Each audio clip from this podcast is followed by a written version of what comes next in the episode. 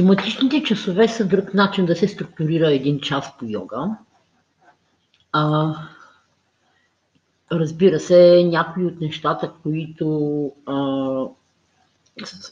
са характерни за общата структура, нали, тя и тук присъства по някакъв начин, но все пак часът е обединен от около една идея, една тема или фокус. И такива часове обикновено носят много удовлетворение, защото едно е да показваш асани, да демонстрираш асани, а друго е по някакъв начин да свържеш всички асани с една обща идея и всяка асана да е доказателство или по някакъв начин представяне на тази идея. Така че накрая да се изгради една по-голяма картина, като отделни парченца на един пъзъл, които си идват на точното място. Сега дали се преподава някаква обща хата йога или някакъв клас, който има строга структура, като аштанга, бикрам или други, винаги може да се вмъкне някаква тематика. И това, разбира се, е благодарение на това, че всяка една асана има много нива, тя има много аспекти, винаги има място за нещо ново, за някаква нова перспектива, за някаква по-свежа и различна гледна точка и друг начин на усещане и осмислене на тази асана на друго ниво. Така дори ако се изпълняват едни и същи асани, което неизбежно се случва, защото няма как всеки път всичко да е ново, то не е и добре постоянно да бъде сменяно. Тематиката на класа ще дава различни перспективи и различни изживявания на вашите ученици.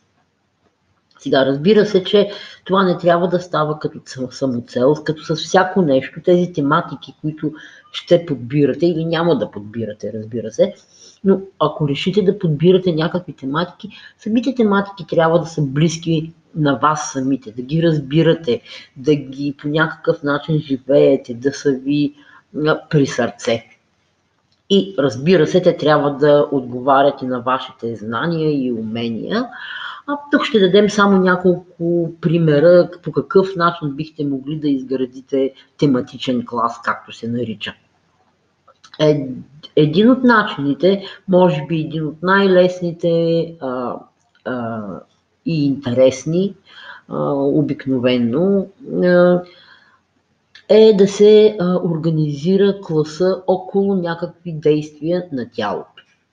Тези часове са особено подходящи за начинаещи ученици, защото дават възможността дадено действие, било то да бъде движенията в раменете или движенията с бедрените стави, нали, да се изследва в различни пози.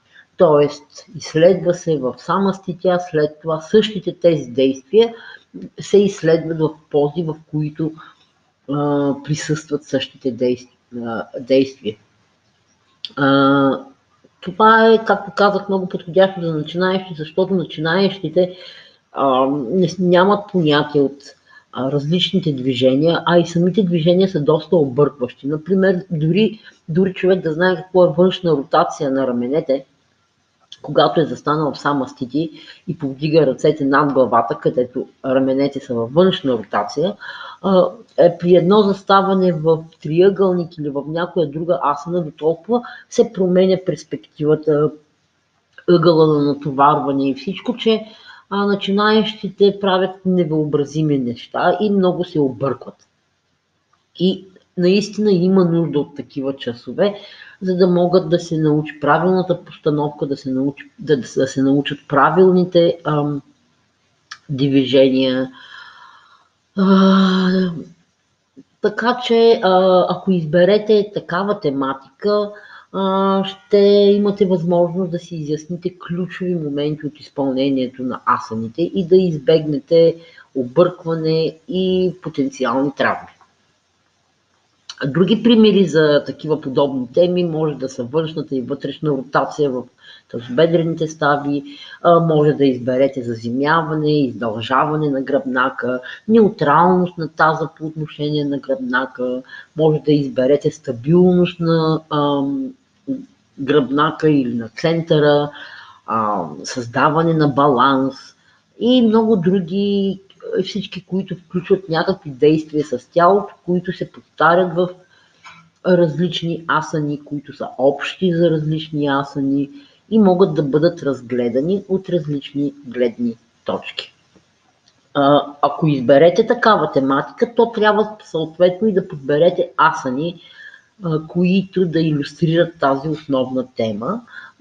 Естествено, самите асани, които подберете, ще ги подредите отново, спазвайки принципите за общата структура на класа по йога.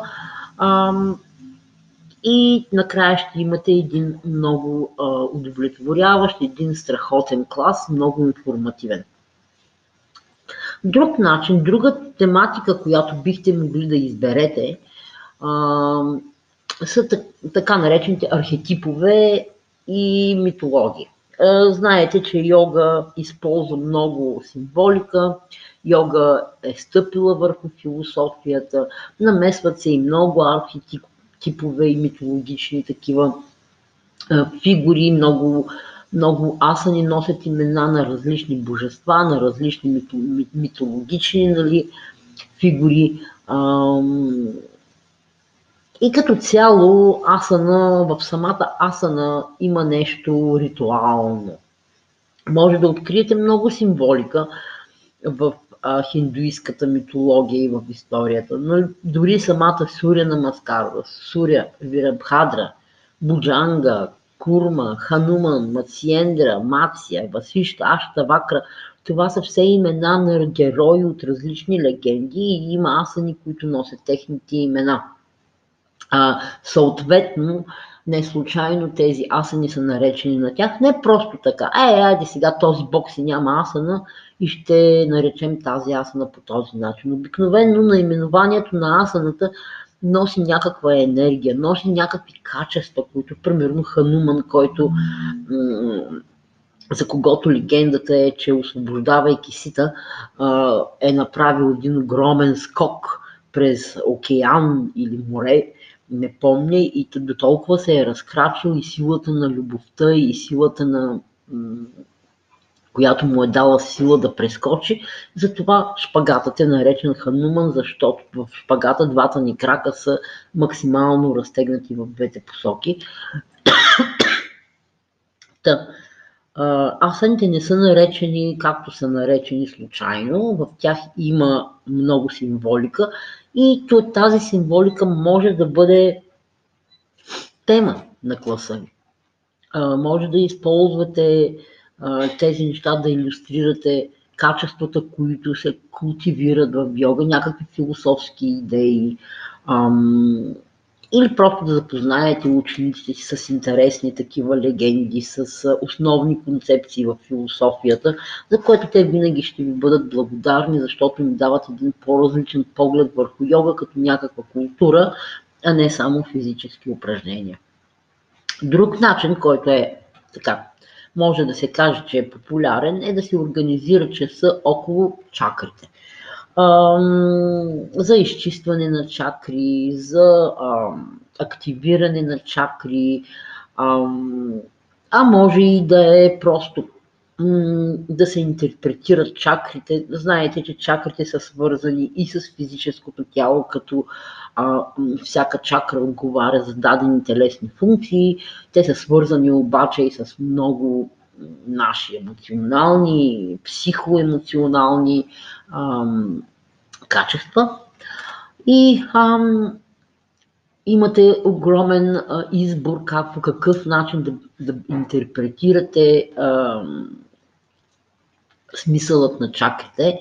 Важното е все пак да разбирате, да ги разбирате добре тези неща и да подберете подходящи асани, които да са свързани с основното въздействие за дадена чакра. Например, за муладара чакра, основното качество на муладара е заземяването, значи трябва да изберете асани, които повече заземяват, учат ни да заземяваме. Такива са позите на крака, например.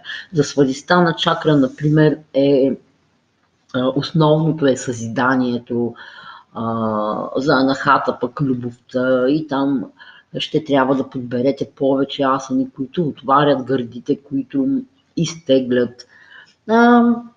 Ние ще си говорим за системата от чакри, ще се запознаем с нея малко по-късно в курса, но ето, че и чакрите са една така популярна тематика, която бихте могли да използвате.